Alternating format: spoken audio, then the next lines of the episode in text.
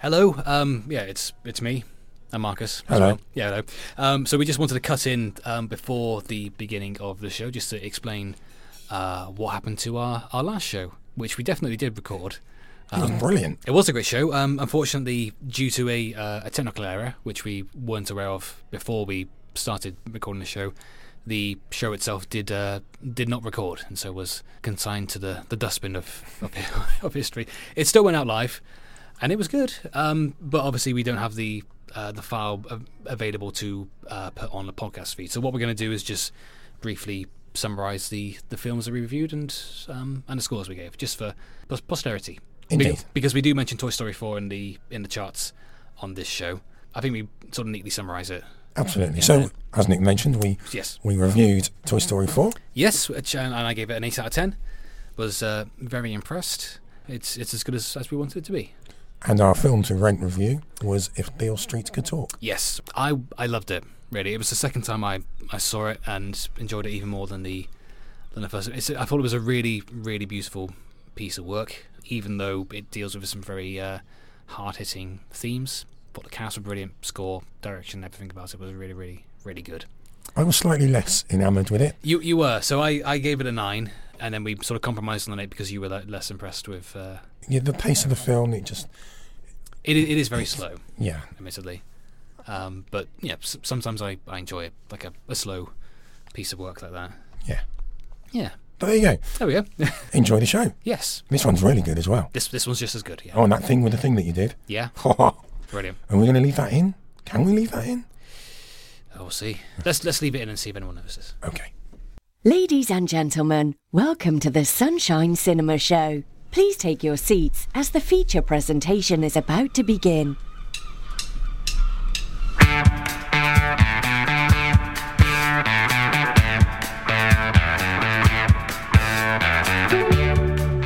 Hello, I'm Marcus, and welcome to the Sunshine Cinema Show. Now, if you'd like to contact the show, you can do so at any point on Twitter. We are at Sunshine Cinemax. But if this is your first time listening to the show, hi, thanks for joining us. Now, I'll tell you what you can expect on the show very shortly, but first, let me introduce our captive film nerd, Mr. Nick Chaffee. You say captain or captive? Captive. I mean, you could work your way up to captain, Yes, but I am here under duress. yeah, and a lovely duress it is as well. it's, it's not bad actually. Seats are good. Now, Nick is currently writing a film about a German supermarket that sells aquatic creatures that are half female and half fish. It's something he's calling The Little Mermaid. Okay, How's it coming along, Nick? it's going good. Yeah? Yeah. Ca- Casting on yet? Um, I'm trying to think of a joke here, but I can't think of anyone who's been in an advert for Lidl. Do Lidl do adverts? I don't, I don't think I've ever seen one. Yeah, with bargains. Ah, but not not celebrities. Other supermarkets do bargains too, in case that's a thing I have to say. I don't know if it is. All right, it's a fine. On today's show, we're going to be reviewing Midsommar, uh, a dread soaked cinematic fairy tale from the mind that brought us the landmark horror Hereditary. We're going to follow that with our film to rent review, which is Cold Pursuit, an action fueled dark comedy starring a revenge fueled Liam Neeson. We've also got the Take 5 movie quiz in around half an hour with five mystery films for you to try and identify from just their taglines. But before all of that, here's Nick with the latest movie news. Thanks, Marcus. So headlines this week. Dexter Fletcher might launch himself from Rocketman to Sherlock Holmes 3, Christoph Waltz returning as Blofeld for Bond 25, and Disney recalls Forky Toy due to choking hazard, elegantly setting up the plot of Toy Story 5. Four films into his career as a director, Dexter Fletcher is starting to establish himself as a guy who gets stuff done. Need someone to direct the last three weeks of a big budget biopic when your original director goes AWOL ahead of a massive scandal? Fletcher's your guy. Want a steady hand to guide your own life story to the screen while making a tidy sum along the way? Fletcher has your back, Elton John. Want another Sherlock Holmes movie for some reason? Yeah, sure, Fletcher's got you covered. At least hypothetically. Per The Hollywood Reporter, the Bohemian Rhapsody pinch hitter has just entered talks to direct Sherlock Holmes 3, the recently announced decade later follow up to Robert Downey Jr. and Jude Law's Sherlock Holmes A Game of Shadows. Warner Brothers announced the threequel last year, presumably on the grounds that Robert Downey Jr. basically became the biggest movie star on the planet since the last time they made one of these things, so why the heck shouldn't he tap that well? The first two hyperkinetic Holmes movies were, of course, directed by Guy Ritchie, who Fletcher has a strong connection to, having starred once upon a time alongside Vinnie Jones and Jason Statham in the director's first big breakout hit, Lock, Stock and Two Smoking Barrels. He also provided a voice for 2015 Sherlock Gnomes, but that one feels less automatically relevant. Sherlock Holmes 3 is currently aiming for a December 2021 release date, and both Downey Jr. and Law are expected to return. I, I'm, I don't know about you. I, I'm a little bit of a fan of, of Dexter Fletcher because for me, back in late 80s, early 90s, he was in Press Gang. Yeah. I think he, I think he was an American. He played an American. Oh, really? Yeah, very convincing accent at the time. Yeah. I seem to think, or I seem to recall thinking he was American. Yeah. Okay, that's good. also, um, made a big impact in um, the uh, Bugsy Malone Oh, of course. as well Oh. as Babyface with the baseball bat. And also, I didn't realize this. He also um, appears in uh, The Long Good Friday as a, a kid who, uh, you know, he's sort of standing on, on Bob Hoskins. Not well, not on his car. He's leaning against Bob Hoskins' car when he comes out and says, "Guarded your car, Mister." and Bob Hoskins says, "Should have asked for the money up front." Nice. But um, no, he's yeah made some good films. Yeah, he's, he seems to be, uh, like you say, getting his, his name out there. Yeah, interested to see what this new Sherlock Holmes movie looks like, considering how um, you know the first two were quite visually distinctive. I think that was one of the best things about them, really. Some the way that the action was presented. I don't think they were great, but yeah, they were fun to watch. I thought. The much rumoured return of Christoph Waltz's Blofeld to the James Bond series appears to have been confirmed after the actor was spotted at a studio where the latest film is being shot. A visitor to Pinewood Studios tipped off the Daily Mail's entertainment reporter Baz Bamigboye to the sighting reporting that Waltz urged him not to spread news of his involvement, saying, You haven't seen me. Waltz's name was absent from the cast list unveiled in April when shooting began in Jamaica, but had been long suspected that his cat-stroking supervillain, confirmed alive after a helicopter crash at the end of 2015 Spectre, would reappear in the new film scheduled for release in April 2020. However, it would seem Blofeld takes more of a back seat in Cary Fukunaga's thriller, with Rami Malek's baddie taking centre stage. And last month, Malek, whose parents are Egyptian, said he would have refused to take the role if his character was involved in any religiously motivated terrorism. And the plot of the film is said to follow an arc first presented in Daniel Craig's debut as 007, Casino Royale, and to uh, said to involve genetic engineering. Christoph Waltz, are you a fan of his evilness? Uh, I'm a fan of as of him as a performer. I got to say though, I think the, the character of Blofeld in Spectre was one of the silliest decisions I've seen in a in a big budget film for a, a long long time. I'm, I'm going to get into spoiler territory, so if anyone's not seen Spectre, then you know maybe tune out for a minute or so. The the, the whole idea that he is um, James Bond's long lost half brother. And he set up all of the villains of the three previous films just because he was J- James Bond was mean to him as a, a kid or something. Is one of the s- stupidest writing decisions I've, as I said, I- I've seen in a, in a long, long time, and I can't believe that they actually went ahead and and did that.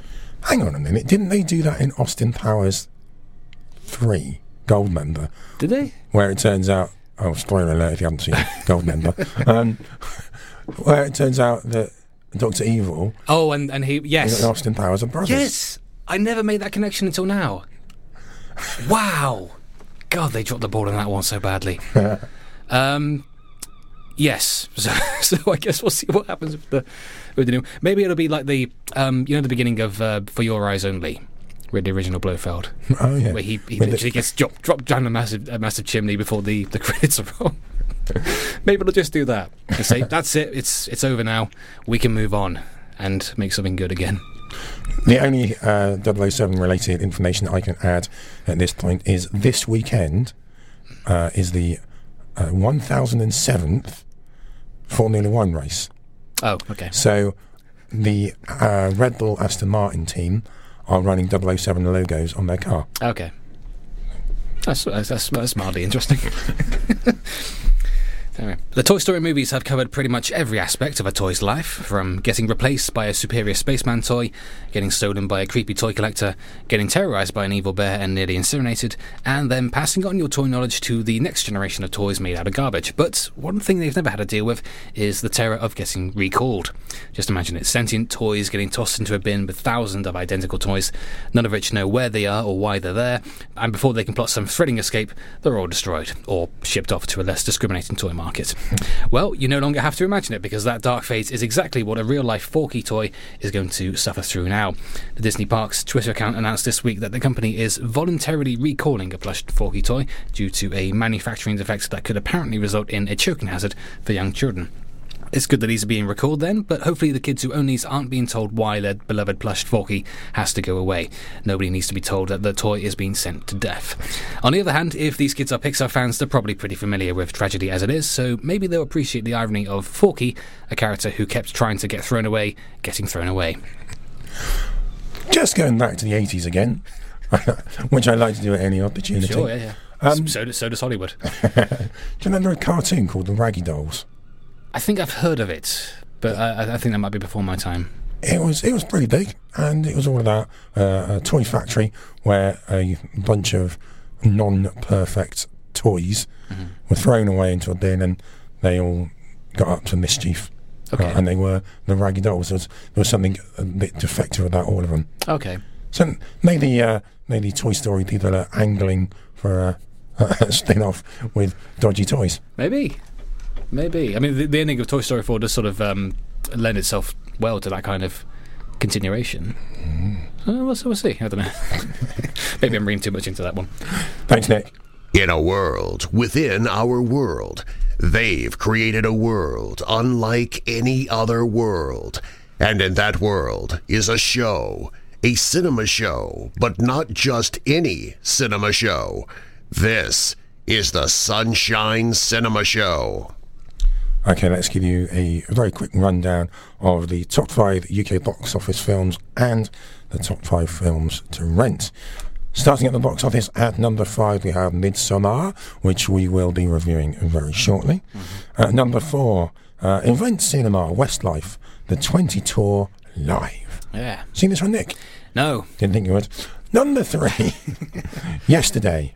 Yes, which I have seen, and I mostly enjoyed. Um, it's coming on the heels of films like Bohemian Rhapsody and uh, and Rocketman. Yesterday, um, if you've seen the trailer, isn't uh, a, a, biopic or anything like that. It sort of presents the uh, the the concept of what if everyone in the world forgot the Beatles except one person, and then that person sort of you know recorded their songs to fame and fortune and, and so on. So it's written by uh, Richard Curtis. Uh, and it, it, does feel like a very Richard Curtis film, sort of um, in that rom com mode. Um, I laughed a lot. Very funny. The comedy's good. The romance, I would say, is less uh, convincing, I thought. But yeah, still a solid film, I thought. Directed by Danny Boyle? Yes, although you wouldn't really know it. There's, there's nothing in there to suggest his kind of visual style or anything like that. It's, it's, it's surprisingly ordinary looking, hmm. I think. But it's still, yeah, still a, a solid dependable way to spend uh, 90 minutes, but it might, might be longer than that. Okay, number two in the UK box office, we have Toy Story 4. Yes, which we reviewed on the programme uh, last time, or at least I, I, I attempted to. I was a big fan of it.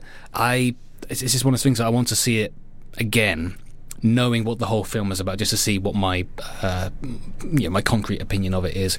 Uh, I've not been able to do that as of yet because of you know, time commitments with work and stuff. But I mean, I did really enjoy it. We gave it an 8 out of 10. All of the new characters are great. It, it's a film that has something to say. I think the best thing I can say about it is um, that it's exactly as, as good as we all hoped it would be. And at number one, we have Spider Man Far From Home. Yeah. Speaking of films that are really good at comedy and less good at other things, uh, I think it's an interesting one. It's, it's um, there are a lot of things about this one I I liked particularly the the comedy. It's sort of going back to the, a very sort of John Hughes style uh, teen comedy. It's very good at that, and the inclusion of uh, Mysterio as well, who has long been one of my maybe my very favorite comic book character of, of, all, of all time. Wonderfully played by Jake Gyllenhaal. The only other thing is it's um, kind of a running theme with Marvel movies at this point, where they sort of throw up an, an interesting philosophical idea and then don't really do anything with it regarding some of the um, the technology that's used in in this one. It's um, I don't know. Maybe we'll save it for a DVD review. And there might be more to talk about there. But I mean, it's a, it's a thumbs up for me. Still, yeah, really entertaining. Let's have a look at the top five UK film rentals. And at number five, it's Spider Man Into the Spider Verse. Yes, um, the best Spider-Man film available right now. Say no more. Loved it. Number four. Oh, sorry, our favourite film of last year. Oh, it was, yes, yes. Uh, number four, we have How to Train Your Dragon Hidden World. Still hanging around Still there. in the charts. Yeah. Doing well. Uh, number three, a bit of an unusual one, but it's Toy Story, the first film. Yeah. So I think everyone is, is going out before watching Toy Story 4 and probably binging doing one, two, and three. That makes sense. It's been nine years since um, since three came out, so I imagine there's a lot of people to, to catch up. I've seen um, I saw a comparison of um, how Pixar are sort of animating animals these days because there's, there's a cat in Toy Story 4 who which looks amazing, like really, really realistically done, but still sort of fitting into that stylized world. And when you compare it to the uh, the dog in the in the first Toy Story film, the it's a very stark difference. Let's put it that way. At number two, we have Fighting with My Family. Previously reviewed on the show seven out of ten. I think it's uh, it's a lot like yesterday. I think just a solid way to spend uh, ninety minutes. It's based on a true story of um, the WWE wrestler Paige, who sort of came from a uh, uh, sort of lower middle class background in, in Norfolk, and it's um, North, did I say Norfolk? Norfolk. Want to be careful with that. Um, uh, yes, Florence Pugh is in this, who we'll be you know, talking about briefly in um, in Midsommar later as well, and then you know, Nick Frost as well, um, and The Rock as himself. And at number one in the UK film rentals chart, we have Captain Marvel. Yeah. Uh, so uh, yeah, and another sort of um, we, well, we reviewed this previously on the program, seven out of ten. Good for for what it is, really entertaining. But again, there's some themes that are, are thrown up that aren't really explored, which I think would have made the um, the story in this one resonate uh, a little bit better. But Brie Larson's really good in the lead role. Um, there's some good music choices. Well, coming up next, a group of friends travel to Sweden for a festival that occurs once every 90 years, only to find themselves in the clutch of a pagan cult. We'll review Midsommar. Well, it's time for our first review on the show, which is Midsommar rated 18. With their relationship in trouble, a young American couple travel to a fabled Swedish midsummer festival where a seemingly pastoral paradise transforms into a sinister, dread soaked nightmare as the locals reveal their terrifying agenda. Oh, wow. What? Wow. Wow.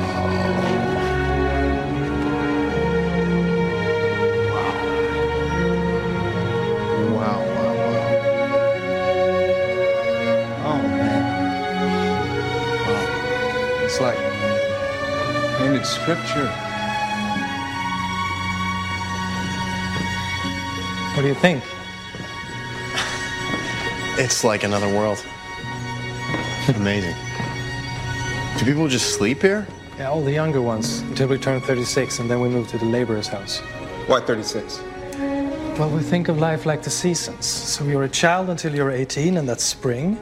And then at some point, we all do our pilgrimage, which is between 18 and 36, and that's summer. And then from uh, 36 to 54, we're a working age, which is fall. And then finally, from 54 to 72, you become a mentor. What happens at 72?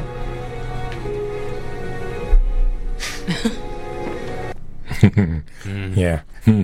There was a you, you, you can't see it in the audio obviously, but there's a, uh, a hand gesture made across the throat at the end, the end of that. Well, Midsommar was written and directed by Ari Aster, who last year gave us the truly disturbing horror Hereditary. Um, although um, I did hear Ari say that he intended Hereditary to be just a family drama. well, As he seen the film, yeah, exactly. Uh, Midsommar stars Florence Pugh, uh, Jack Reynor, and Will Poulter. Uh, Jack and Will, you might know this, you might might not. They starred together in Glassland in 2014, yes. uh, which starred Toni Collette. Okay. But Jack and Will also starred together more recently in Detroit. Yes. Now, Nick, last year Yeah. uh, we were we were suitably disturbed Yes. by Ari Aster's Hereditary. That was a very a very quiet review from us, if I remember correctly. like, so I invite people to look back in our podcast feed and and check that out. Did you find Midsommar as scary? It's interesting. Before I saw it for myself, I saw and heard Midsommar described by multiple people as um, quote not really a horror movie, which piqued my curiosity because it certainly appeared to be a horror movie based on the on the trailers I saw and the poster as well. And what oh, it's it's a really good poster as well. They are great posters. It's a good poster. I might get that on my wall. Um, I don't know what it will say about me if I do have that on my wall, but still, it's a good poster. Um, having now seen the film, I, I definitely would describe it as, as a horror movie. The question of whether it's scary or not, especially when you compare it to Hereditary, is a little trickier to answer. Because I think at the, at the end of the day, it's trying to be a different kind of horror movie. And I, I can hear some people shooting out now because oh, it's a, it's a thinky horror movie. I'll you know I'll skip it. But I mean, there's more than one way to make a comedy, for example. So I, I think it's beneficial to apply that line of thinking to horror films that work in ways that we we might, might not be used to. Which is a very long-winded way to say it isn't as scary as Hereditary, but it, it is disturbing and off kilter. Um, cruel in and, and brutal in, in in in spikes, and speaking personally, oddly therapeutic. I think I just to go back to Hereditary. I, I would describe Hereditary as being uh, structured around one big shock. And we all know what I'm talking about if you've seen it. One big shock after which everything slowly spirals out of control. And Midsommar, uh, I, I think it's almost the opposite. Things start off as uncertain um, and you know very internally chaotic, and then as the film progresses, it uh, gradually sharpens to a point where I think you can see the conclusion coming, and yet it still feels completely satisfying, which is uh, something of a contrast to how Hereditary played out, which required a character to explain what exactly had been going on at the at the end of it. And I, I know a few people were put out by that, and it, it, it definitely feels like the the lessons that Ari Aster earned from making that film have been implemented here. Uh, it's been compared to The Wicker Man for several reasons. And yes, modern, modern, day Wicker Man does work perfectly as a, a one sentence summation of the film, but that's that's not to say that the film is content to just nod towards a famous forebear and, and hope that the inherited goodwill will carry it to the, the finish line. Midsommar completely stands on its own. Um, it gets you invested in, in its story straight away. It's got a unique look with the, the pastel colours that we've seen in the marketing. Uh, like Hereditary, it's got a distinctive score. Um, this time from uh, British musician Bobby Krlic, who also uh, composes under the, the name of the Haxan Cloak. So a bit of a witch influence there. Uh, which um, the, the score sounds like he unearthed some long lost Scandinavian folk songs and electronically stretched them out like like pretzel dough. It's really uh, really quite unusual. Hereditary featured an amazingly performance from Toni Collette, and Midsommar follows that with an equally outstanding performance from Florence Pugh, who we've you know previously seen in uh, Fighting with My Family and um, and the falling of the little little drummer girl on TV. She she earns her paycheck in the first minute alone. I thought with that that one phone call in which oh so so good. And I, I was really impressed with how she um, and the rest of the cast as well. They always seem to know exactly where to walk the line between grounded and operatic in their acting. I think it's a difficult thing to do when you're sort of trying to nail a very specific tone with this film, but they all perform remarkably. I think. You want to know the strangest thing about my experience with this film? As the ending played out, I found myself uh, smiling, which is um, probably sounds odd considering how weird and nihilistic this film can be, and it's something that I don't think has ever happened to me when I'm watching a horror movie uh, at all. But um, uh, admittedly, I was in a pretty dark mood that evening, and I, I guess there was something about the way that the, the, the very end was presented that just uh, s- struck a chord with me. Uh, I guess, and it is a happy ending, believe it or not it's maybe slightly open to to interpretation, but uh, no, I, I, do think that. Um, I would say as well, if you've gone through a bad breakup recently, you should see this immediately. That's not to say I have, uh, just just a, a, good recommendation on the on the side as well. Are we? We're not going to mention a bear, are we? Well, it's, yeah. it's a bear. There's a bear. Yeah. Uh, I don't think I want to say any more on that.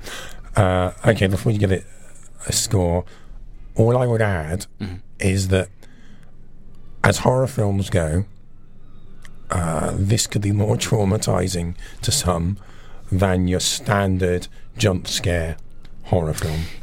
I, th- I think I see what you mean. Yes, it's sort of very violent and brutal, but in sort of very short spaces of time that sort of are few and far between, as opposed to horror, other horror movies which sort of find a balance and sort of carry that throughout the way. And what stood out to me was the fact that a lot of this is filmed in daylight, in, in bright daylight. Yes, all the, all the in, way through. In stark contrast to pretty much every other horror film Yeah. where they rely on the darkness. Yeah, well, I mean, even Hereditary as well, which is really. I mean, if you look at the poster for Hereditary, it's almost almost black. You can barely see the people on it. Yeah. But yeah, it's it's a it's a wonderful contrast in just about every respect. I think. Okay, let's get it a Sunshine Cinema show rating. Uh, it's an 8 out of 10, which, as we mentioned at the top, is the, the same score I gave Hereditary. I, I think Midsommar is um, sort of really pronouncing the R at the end, aren't we? Getting local I-. Yeah. uh, I think it's just as good as that. And, um, you know, as I highlighted, actually you know, better in, in some aspects. Uh, I think uh, as long as people don't go in expecting it to be the same kind of film as Hereditary, um, then you'll, you'll have a, a good time. Maybe not a good time, but you'll have a you'll certainly have a time. Hey, it's not not one for a romantic couples evening.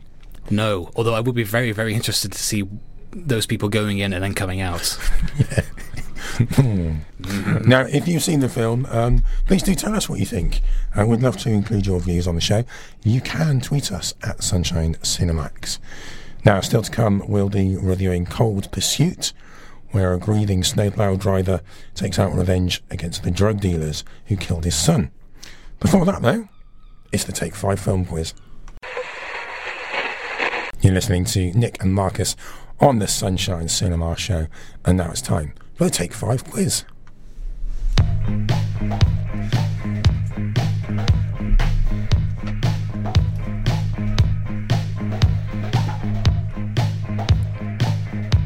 So, if this is your first time joining us on the show and your first time hearing the Take 5 quiz, let me explain it. I'm going to give you the taglines from five well known movies, and all you need to do is name the films that they come from. Now, you're going up against Nick, but he only scores a point if he names the film and the year that it was released in the UK. Hmm. which always trips me up. Well, we've got to make it a little bit more difficult. I know, yeah, I know. So here we go. We will start with number one. Always a good place to start. And the tagline is If adventure has a name, it must be Indiana Jones. If adventure has a name, it must be Indiana Jones. Hmm. So the question is, when do they actually start using that? Hmm. Okay. Okay, number two. 71% of the Earth's surface is covered by water. That's a lot of space to find one fish. 71% of the Earth's surface is covered by water. That's a lot of space to find one fish. Okay, movie tagline number three. On the air, unaware. On the air, unaware.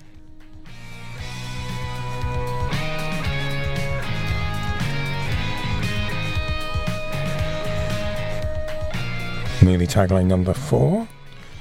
You don't get to 500 million friends without making a few enemies. You don't get to 500 million friends without making a few enemies.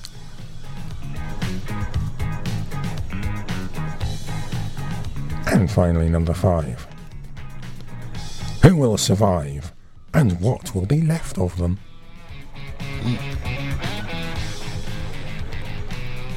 Will survive and what will be left of them? There you go, there's your five movie taglines this week. Hmm. Have a think, and we'll be back very shortly. In a world fraught with corruption, two men united by fate torn apart by destiny. Somewhere between courage and not courage, between the pharmacy and the podiatry clinic, you'll find Nick and Marcus in the Sunshine Hospital radio studio.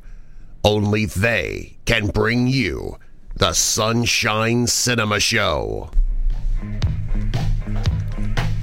Okay, let's give you the answers then. See how you got on. Let's see how Nick got on. I'm a bit more confident this week. Oh, yeah. Hmm, we'll see. Okay, all right. Well, film number one, the tagline was If Adventure Has a Name, It Must Be Indiana Jones. Yeah. Which Bond film was that from? Oh, can you imagine what it would be like if? Um, well, it, would, it wouldn't be good if they teamed up. It'd be terrible. Those those are two things I don't get together well. I don't think.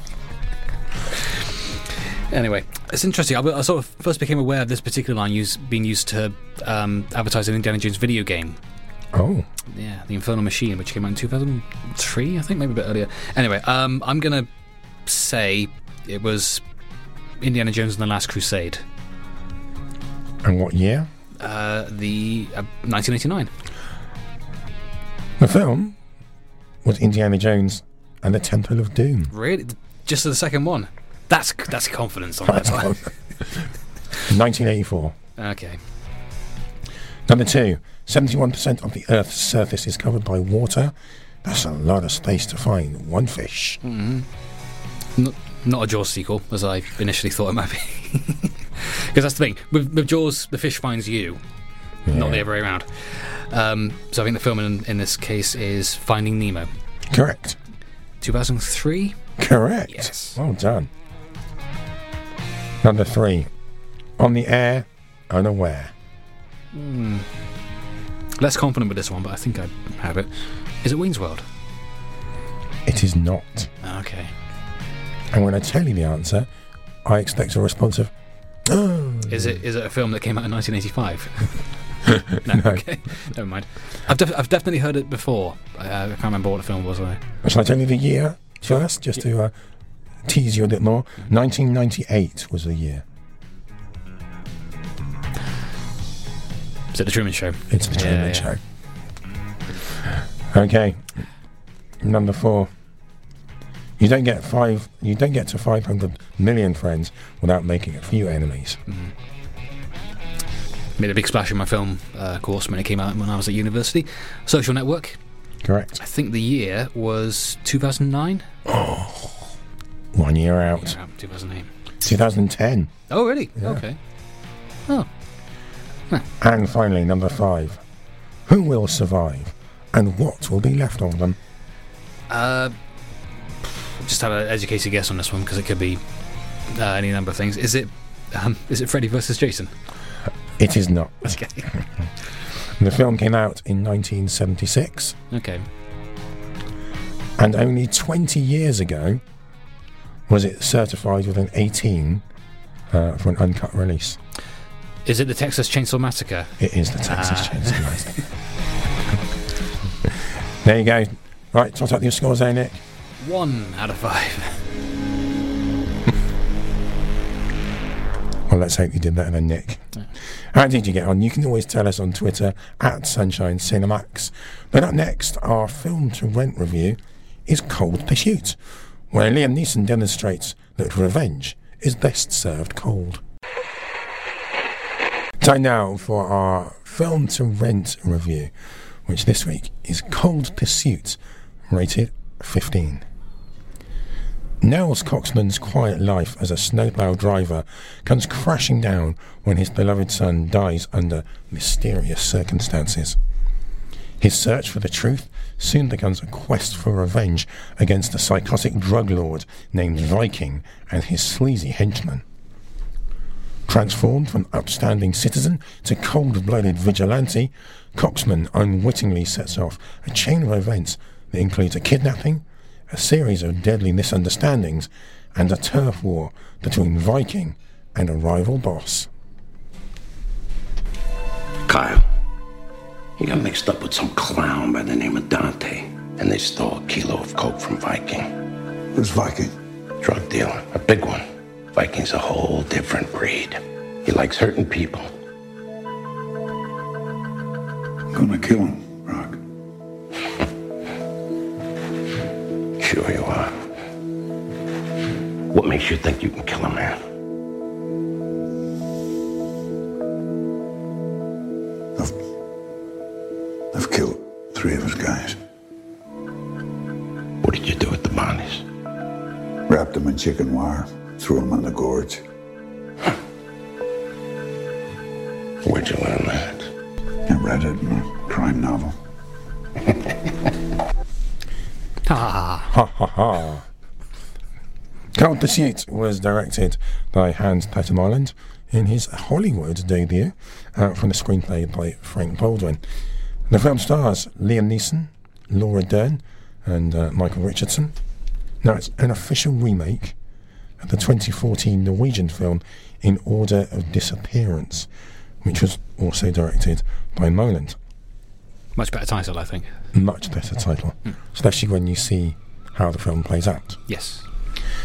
Now, Nick, does this artfully skew the Taken style revenge thriller? Or is it just a dark reimagining of The Simpsons Mr. Plow episode? Ah, Mr. Plow. Mr. Plow. That's I'll say that name again. yeah. Uh, well, there's no cameos from Adam West or Linda Ronstadt, which is a, a, a big minus in my book, unfortunately. Uh, th- yeah, the, the casting of Liam Neeson makes for a, an interesting con- contrast with the Taken films, but I think I think Cold Pursuit is less interested in uh, satirizing them and more attempting to be a darkly comic stumble through the world of of organized crime, so similar to Fargo. Uh, and and there's a, big inf- Fargo influence on, on this film, a, a big Coen Brothers influence in, in general. I, I could see nods to Miller's Crossing and No Country for Old Men and Raising Arizona as well. To the to the extent where it felt like the film was following some sort of step by step guide to make a Coen Brothers movie writ- written by someone on Reddit.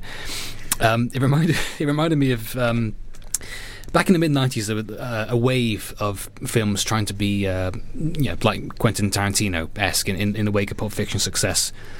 Films that you probably won't remember. Films like uh, Things to Do in Denver, When You're Dead. Most of them were, unsuccessful. Not just because it's difficult to to make a film in a specific groove and market it to people, but uh, simply because they weren't very good. Cold Pursuit isn't very good either, but it's it's not for lack of trying.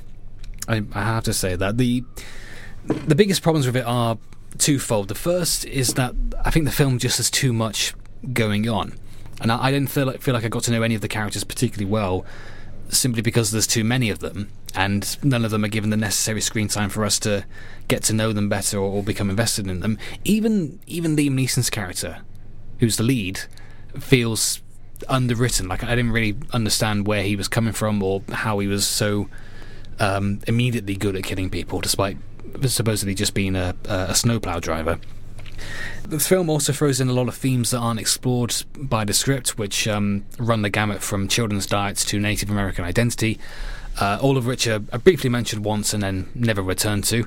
Uh, which means that if you were to ask me what this film is about, I wouldn't really be able to tell you beyond saying Liam Neeson kills a lot of people and some gangsters make jokes in between.